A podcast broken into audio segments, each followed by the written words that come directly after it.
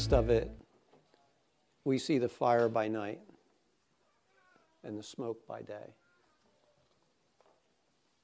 Because we're, we are going forward. There is no backing up. There is no backing up. You know, we, we've said it here a couple times, eh, probably in the last month. But to be a Roman soldier sent in by ship to conquer a new place, after landing, the first thing we did was burn the ship. Because you ain't getting back on that boat going home. You've been sent for an assignment. Now go do the assignment. And I feel like with all the various exhortations this morning that that's where we're at. We have the assignment. It's not unknown to us. We don't need to pray and fast for 40 days to figure out what God's speaking. He's already spoke it. He's already pouring into us fresh oil, the freshness of His presence, so that we're well equipped to do what we've been called to do.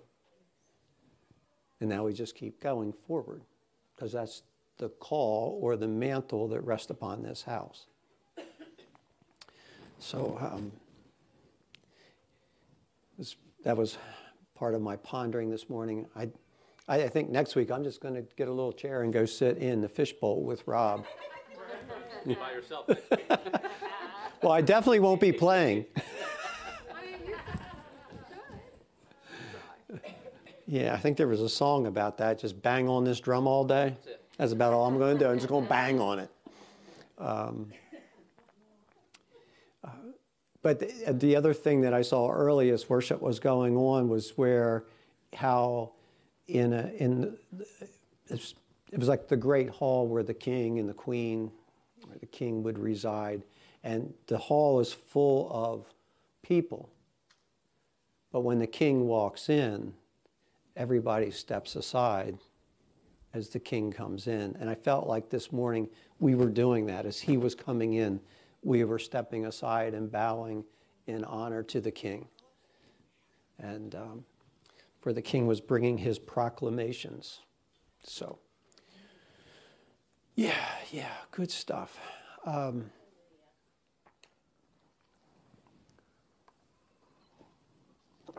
So I started a couple weeks ago talking about finances, and um, I'm still plugging along on that. And um, so last week I was talking about the difference between being a servant and being a steward, and how those, how we we we actually find ourselves where in one instant I could be a servant, in another instant I'm a steward, and how does that, and looking at ourselves like, do I know when those when that happens? am I aware even when the transition happens? Because I've been in situations where I started as a servant towards someone and it shifted and now I'm stewarding something with them. And there's been other times I started as stewarding something with someone and then ended up coming under them and serving. Uh, so how do I, you know, can I, can I tell the difference? And I don't, I don't, I'm not trying to imply that we should always be looking for the difference I'm just saying when, it, when you're aware of it, you should be aware of it. You know? Yeah. So I've, I've been pondering this for a while, and, i and this week I went back and have just kind of went and looked at the, defi- the what does the Bible have to say about being poor? Because we, if we're going to start talking about managing finances, if we're going to start talking about stewarding what God has given us, I think it's important to have a definition of what the scriptures say about being poor. And I was somewhat surprised when I went through and I just, I just, every verse that mentioned the poor, I just put it in a file, which is what I'm looking at. And I'm not going to read it all for you today because there's um, lots of verses that deal with the poor. A couple things in a general sense that I discovered is God's heart is really tender towards the widow, the orphan, and the poor. And when you mess with them, he doesn't like it. So if you want to kind of stay on, on, on good side with God, don't do something against the widow, the orphan, or the poor. The other thing that uh, I saw as a general theme through this, and, and maybe some of that will come out today through the verses I am going to read. Throughout the scripture, the scriptures talk about that, the fact that there's poor. And the first scripture we're going to be looking at is in Exodus. So I found this interesting that in these early scriptures, those scriptures are roughly 3,400 years old. So for 3,400 years, and obviously the problem was going on before that, hence the need to even write anything. But the problem of the poor, the problem of people misusing the poor, the problem of rich lording over the poor, the problem of, of uh, kings in that terminology, but politics in our terminology, creating things that increase misery to the poor or even make people poor who weren't poor before they got involved with it is not a new thing. It's been going on. So it tells me there's something in, in the heart of man that's in a heart that's not regenerated in Christ. And even for some of us that are regenerated, we don't do so good with this. But this idea of how people interact with the poor and what the poor deal with, God is mindful of that. And He actually has a lot to say about that. And He has a lot of warnings to say about that. So let's start. Let's turn to uh, Exodus 22 25.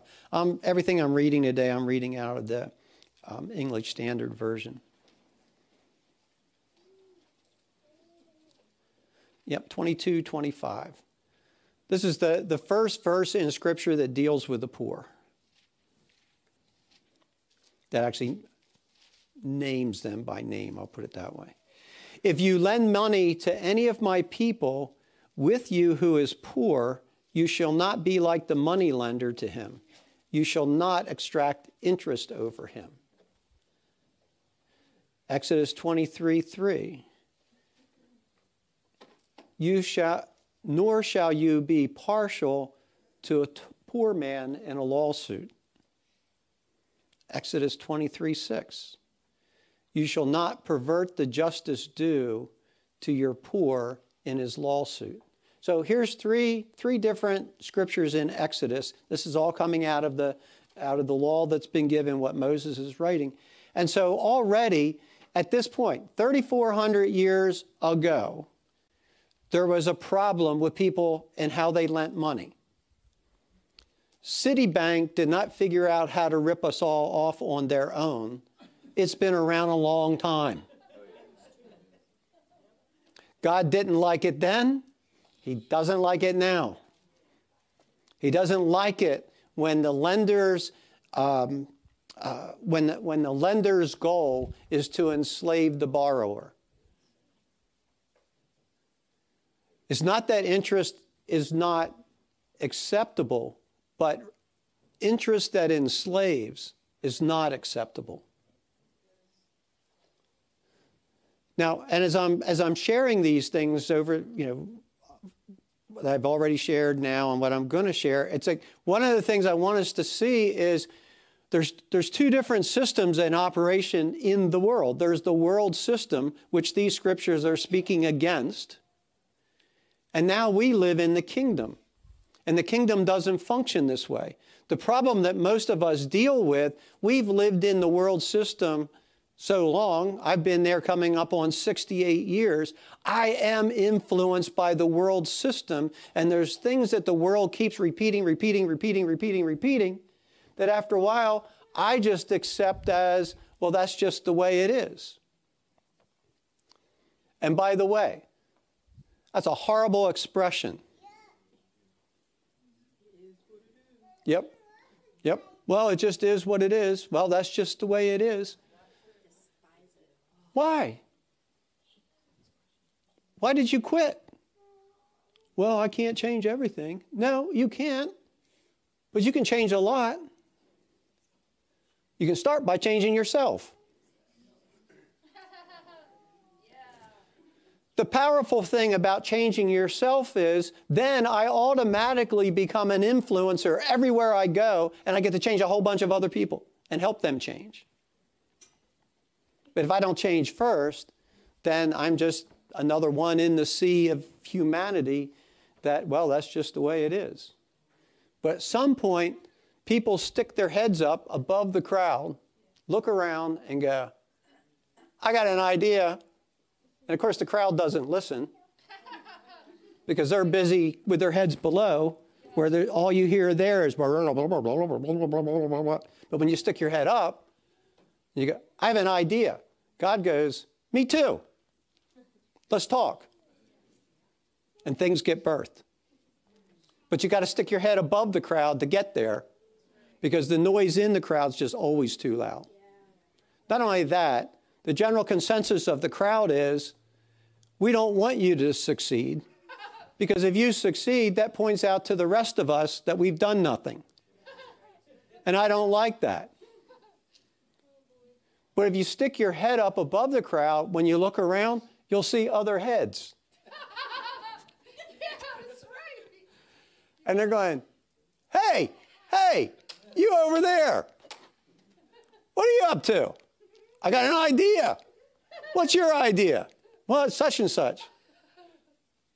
I got an idea like that too. And above the crowd, the heads start moving together. And we form groups. The above the head groups. And all of a sudden, things start being birthed and start transforming the earth. Every time you look at the history of man, it's always required somebody to stick their head above the crowd.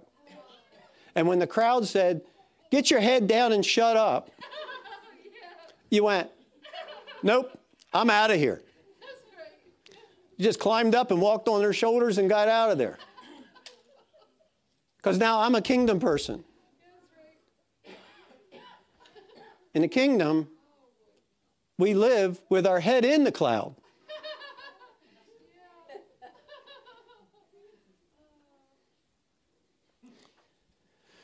So this idea of from the I mean this for me this just fascinated me that every time I read this I'm like these instructions are over 3400 years old. And they're relevant to me right now. And they're as powerful to change my life as they were 3,400 years ago when the writer penned them. That's the power of the scriptures that we have at our disposal. Now, people get all caught up sometimes. They're like, oh, well, you know, the Old Testament, ah, God's just killing everybody. Ah, God's man, ah, fire everywhere. And they get all this stuff about the Old Testament. You know, so they, I'm chucking that. The problem is, especially in, in the world today, in the world system we live in, the, the goal is everything, no matter where it was in history, in the historical timeline, everything is supposed to be judged by the revelation we live in right now, which is nonsense.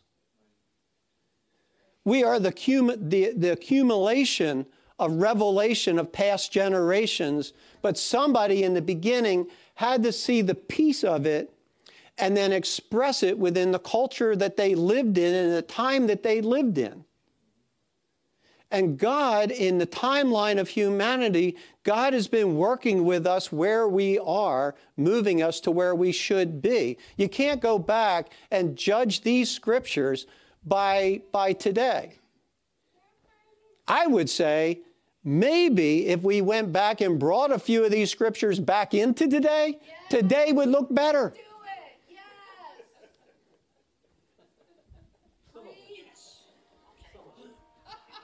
Because we're still crying for justice and we've not found the way still to bring justice on the earth.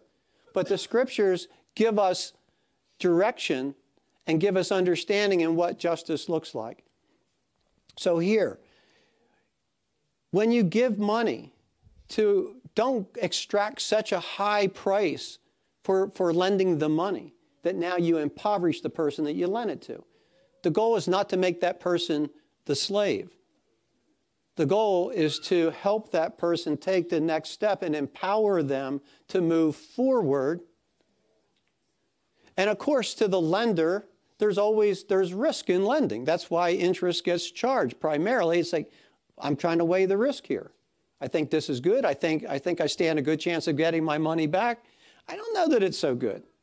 So that gets that gets uh, added into the equation. But the goal is if, I'm, if I have the wherewithal to lend, then I should see my ability to lend as the ability to empower, not the ability, the ability to enslave. That's what the scriptures are giving us.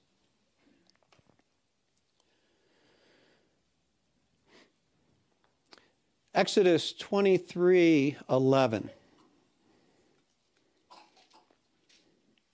But the seventh year, you shall let it rest. He's speaking about the ground and lie, lay fallow. Lie fallow. fallow. Try that one again. But on the seventh year you shall let it rest and lie fallow, that the poor of your people may eat, and what they leave the beasts of the fields may eat. You shall do likewise with your vineyard and with your olive orchard. Now, this this is kind of, you know, so every seven years they were instructed let the land rest. So this is before the day of modern agricultural practices, fertilize, and all the things that we kind of take for granted in raising crops. In this time, the land needed to rest, which gave it a chance to rejuvenate, which gave natural things the ability to grow for that year that you're going to turn back into the soil next year when you plant. And that, that building up of organic material was good. So it was just a, a common sense agricultural practice. But nonetheless, for those that were that had the fields, there was instruction. Take into account the poor that they might eat when you're harvesting the field. I, as a kid growing up on the farm, I didn't understand it at the time, but my uncle did this practice all the time when uh, we would be out during harvest time, especially in the summertime when we were harvesting vegetables, he raised peas and lima beans were the primary two summer crops that we that he raised, and then of course there was spring grains and and fall corn and soybeans. But in the summer, when peas and lima beans were being harvested, you see them today. They they go by our house, you know, at 15 miles an hour, and take six hours to get down the road and I've been behind them the whole time because they got so close I can't pass. The harvesters. Uh, now, the ones my uncle had weren't quite as modern as the ones now. But still, when we came into the fields, we would start harvesting. And local people would come by in their cars with their kids and their pans. And with the harvester, you know, you, you in square or rectangle fields, you plant to the corners. But you can't always harvest to the corner. So all the corners would be left. Uh, sometimes with those machines, when you come out and you're turning to start back into another row, you'll, you'll, you'll stripe a piece where you don't get quite all of that row as you were turning. So now there's 20 or 30 feet of a row that's unharvested. Well, these people would pull up in their cars, get out usually with their kids, and it's a hot summer day with their pots, and they would all be out there picking the peas or picking the lima beans. They would be cleaning every row they could clean. Now, and I said at the time I didn't, you know, I'm a kid. I wasn't paying attention to all that was going on. But my uncle always made sure yeah. that when they got done harvesting, you know, they would come over, Mr. Jones, thank you, thank you. My uncle would, give me your pot. And he'd climb up on the machine and fill the pot. So they left the, the field with full pots. Remember the poor. Do what you can to be an aid to what the, what the poor need. And as I started looking at this, I, I, I feel that, that this is the place that this church is transitioning into a much deeper way and a broader way with things that, that God has already started and things that are on the minds of the next leaders that are going to take this church forward. There's some really amazing things that are going to take place. And so be mindful of the poor. Make sure that when you can, their pot is full. The other thing, and this was a conviction for me, and I'm still struggling with this, and, and there's a few verses that God and I are still talking about, so I'm not going to talk about them yet to you. But it's there. But it's there. um, I find through all these verses, now this isn't a truism, which means it's, it's an absolute, but I do find this through all these verses on the poor. God talks about the poor he doesn't talk about other than when they've been taken advantage of by other people. But as far as the poor themselves, God never talks about why they're poor. I talk a lot about why people are poor. I have opinions about why people are poor. I've not helped people because of my opinions of why they're poor. And I'm not, so this, I'm saying that, I'm not saying that as a truism because I know there's times it's not the right thing to do in that moment. But I need to know why it's not the right thing. And it can't be not doing it because my bias says I shouldn't do it. I need to do it because I know it's the right thing in God in this moment not to do or to do it differently than what they're asking. I need to know in my own heart the conviction I carry. And when I say no, why am I saying no? And what's the purpose of no? Because there is time, a time to say no. I, if, I, if, I'm, if I'm in an area where I know a drug market is, and somebody walks up to me and says, Man, I ran out of gas I just need $5. Like, well, where's your gas can? Well, I'm, I'm going to get the gas can. I, I, just need five bucks, man. I'm out of gas. Can you just help me get to the gas station? like, I'll tell you what. What is it that you need? Why do you need gas? Well, you know, whatever it is. Well, how, just get in the car. I'll give you a ride to where you need to go. No, man, just give me five bucks. Five bucks is all I need. Well, I'm not going to give you five bucks, but I'll buy you food. No, man, I just need five bucks. There's a time to say no. Because if I put five bucks in your hand, you're going to go right down the street to the guy that sells stuff in little bags, little bags.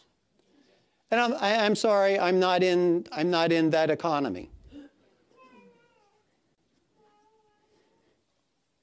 But God, I just, I find this interesting. God just doesn't hold it against people for being poor. And he doesn't give long descriptions on why people are poor. Now, he does in Proverbs give some, some, some instruction. Like, if you're going to drink all the time, you're going to be poor.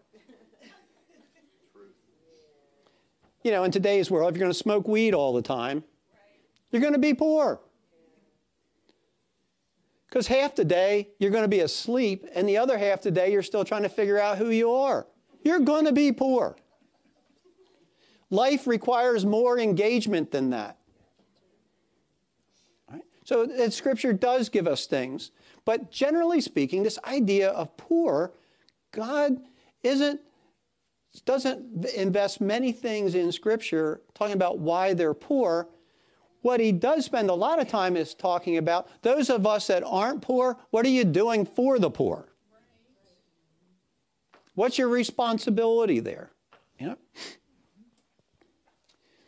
Will that um, picture be able to be put up? It doesn't have to go up yet. I just. Oh, okay. Well, I'm looking up there. I don't see anybody. Jason's so. going up there. Just let him know. Okay. Okay. Thank you, Jason. Exodus 30, 15. The rich shall not give more, and the poor shall not give less than the half shekel when you give the Lord's offering to make atonement for your lives. Leviticus 14:21.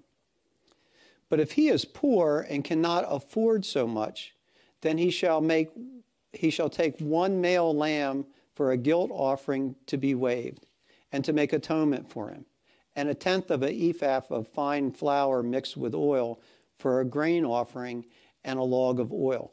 I, I love these two verses in that when it comes to atonement, when it comes to access to God, when it comes to salvation, when it comes to the baptism of the Holy Spirit, when it comes to moving in the gifts of the Spirit, when it comes to all the things that we do normal in all the in in in church life, there isn't a difference between the rich and the poor. It's a level playing field. I don't care if you're rich or you're poor, everybody gives a half shekel. That's what you do when you come in to make your offering for atonement. If you're poor and you can't offer all that the, the, the wealthy can offer when you come to make atonement, that's fine. Just do this, this, this, and this, and you can make atonement. The way of salvation, whosoever will may come. The door of salvation is open to all of us. It was open then. And this again, as we talk about, about Scripture, here we are 3,400 years ago, and God is already talking about how He is completely accessible to whosoever would come. It's a level playing field, should you choose to come. I don't, I don't put you off. New Testament, Paul exhorts us. He says, you know, if you have somebody that's wealthy and they come in, don't give them the best seat. Don't play up to them just because they got money in their pocket. Don't do that. That's not the way the, the kingdom of God works. Whosoever may come, and in the kingdom, God is advancing all of us. God, unlike our government, doesn't pick and choose who gets to win and who gets to lose.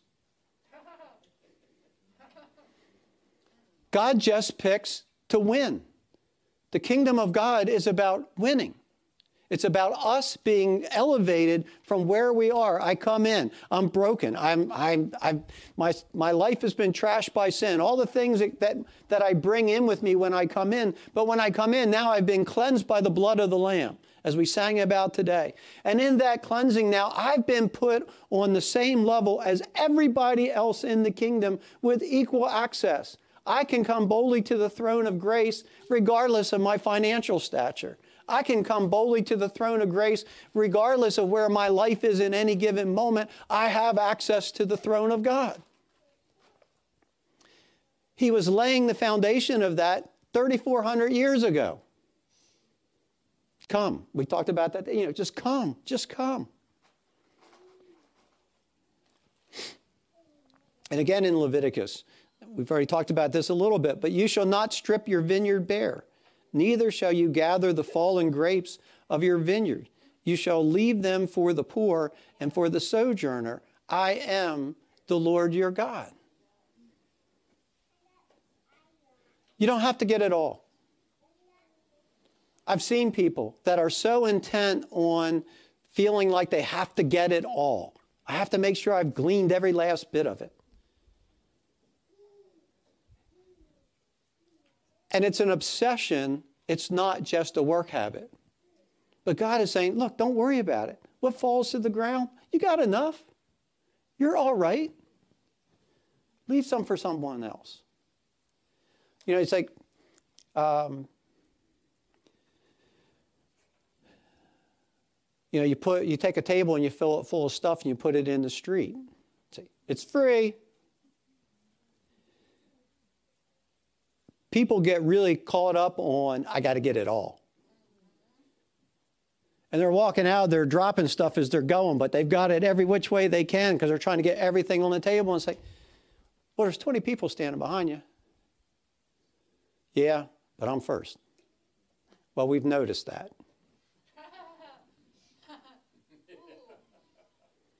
but you don't have to have it all. Why? Because God is my provider. If this moment in my life, this piece right here is His provision, that's not the end of the provision. He's my provider every day, not just on a certain day at a certain time. He is my provider.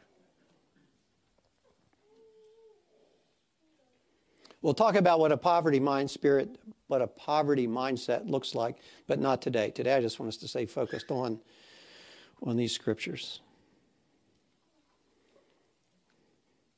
If your brother becomes poor and sells part of his property, then his nearest redeemer shall come and redeem what was what his brother has sold.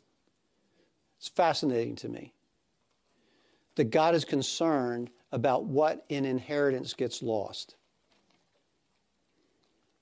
and sets up a way for things to be redeemed.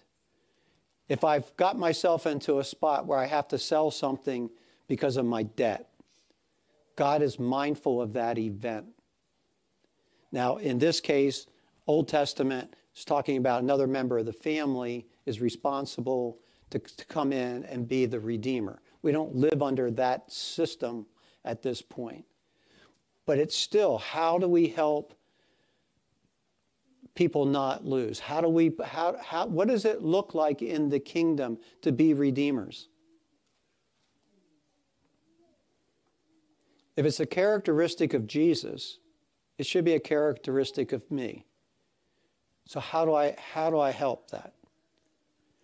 Um, I don't that I don't have an answer to everything. For me, I, I I'm doing things in my life right now which I believe are redemptive in nature and are bringing something back that was lost to, to people because of past things that governments did.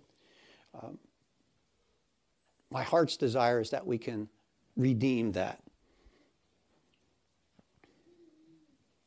If your brother becomes poor and can't maintain himself with you, you shall support him as though he were a stranger or a sojourner, and he shall live with you. That's one of the verses me and God are talking about. It's like, where do we go with that? But I think there's a, I think there's a, there's a place for that. Actually, you know, we, we've said it before, but in the coming up on, well, we've been married 47 years. This is our 47th year. And in that time frame, we've had people live with us the vast majority of the time. Different people. Sometimes one, sometimes more. But they were always in our house. which forced me to have to wait in line for the restroom. So I'm still trying to figure all that out. But there is a place. There is a place where we can act redemptively. I believe, I believe when we make those, when we go into those things, it requires wisdom on us. I believe that's a, a very prayerful thing that we should be doing.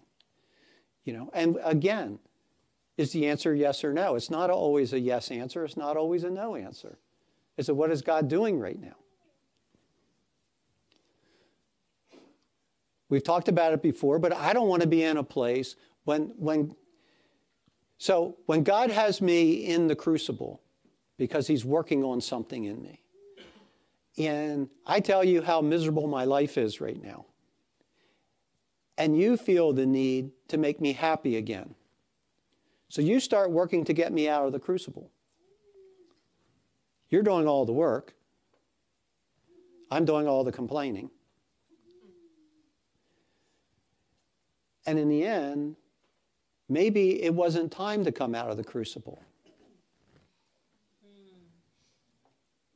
Maybe the pain of my situation was what was necessary to move me to a place of real change. But I don't like people in pain, so I hurry up to move them out of pain. Yeah. If you're in pain because your arm's broken, I'll hurry up and get you to the emergency room. If you're in pain because God's dealing with you about a life issue that needs to be burnt away and you need to let go of, then maybe it's not time to get you to the ER yet. Maybe God's still doing something. But if we say that God is love, and He is, then I also know that whatever, wherever you're at, wherever I'm at, whatever God is dealing with me that's causing me pain, I'm also in the middle of His love. So He's not doing this because He hates me. God is a consuming fire. His love will consume the stuff that keeps me from being fully in Him. It'll consume the stuff that keeps me from maturing into the Son of God that I'm supposed to be. Am I interrupting that in somebody else's life or am I enhancing that in somebody else's life? So these, again, this isn't a, it's not a clear line. I wish it was. It would make it so much easier because we could just write the book and then you turn to page three and we'll tell you what to do. And you got, no, it says right here in page three. I can't help you. But it's not that way. So it requires us to come before the throne of grace. It requires us to pray. It requires us to seek the Lord. And then it requires us to be, to be steadfast in what it is He shows us. Walk it out.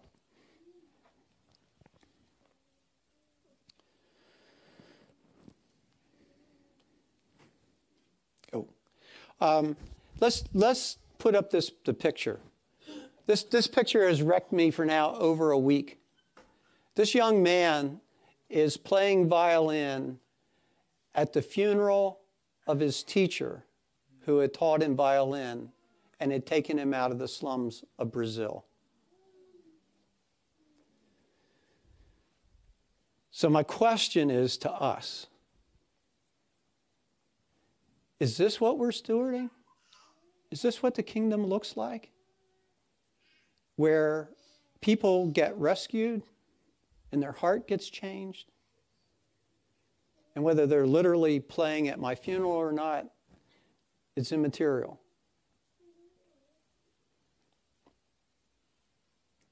But one person impacted that young man's life Amen. and changed it forever. We can't say, well, whatever. You know, that's just the way it is. No. It's not just the way it is. There are the one all around us. I don't have to go to a foreign country to find the one. But when I find the one, is this what they find what they find in me? Is this the Jesus that I'm reflecting? That they now have a skill that they didn't have before they met me. This young man, his skill is his violin. You know, for somebody else, the skill can be a myriad of things. But did they get something from me that transformed their life? Or did they get something that only ensnared them more? And I left them in worse shape because they knew me not better. And I'm going to stop there for today. But this, this idea of us, Jesus said, You have the poor with you always. That, didn't, that doesn't mean that it's like this hopeless situation. He was just making a statement. In humanity, we will have the poor with us until he returns and sets things right in his full justice. But in the meantime, I am, if I'm his imager, I am required as a servant and I'm instructed as a steward to release the kingdom of God in other people's lives. That they're better in this life, not worse. And I need to be conscious of my own words and actions That making things better is actually what I'm doing. Because I also know both sides of that coin. There are people that are worse off because they had an encounter with me. But that's not where I want to live. And I don't do what I do now because of some shame or guilt of that. I'm free from that, but I've also learned wisdom from that. And in that wisdom, I'm not going to do it again Help me, Jesus. Right. Father, Lord, I, I just I just pray that for us as a church, as we move forward, Lord, that this place where those that are around us, whether they be poor in spirit, whether they be poor in health, whether they be poor financially, whatever, whatever their state is that makes them poor. Lord, may we come in your likeness. May we come as your imagers. May we come as sons of God manifesting the kingdom today and impart to them the wisdom of the kingdom that they would be set free. That the prisoner and the captive would be liberated, and that the poor would have the good news preached to them. Lord, thank you for this call on us. Thank you for this place of destiny that you've put within us. Thank you for the dreams that are incubating in this room right now. Thank you for dreams that have become realities and are now being released on the earth. Thank you for dreams that have been released on the earth and are, and are still impacting and maturing in the things that you've called us to do. Lord, I thank you, oh God, that we've stuck our head above the crowd and we're not putting it back down.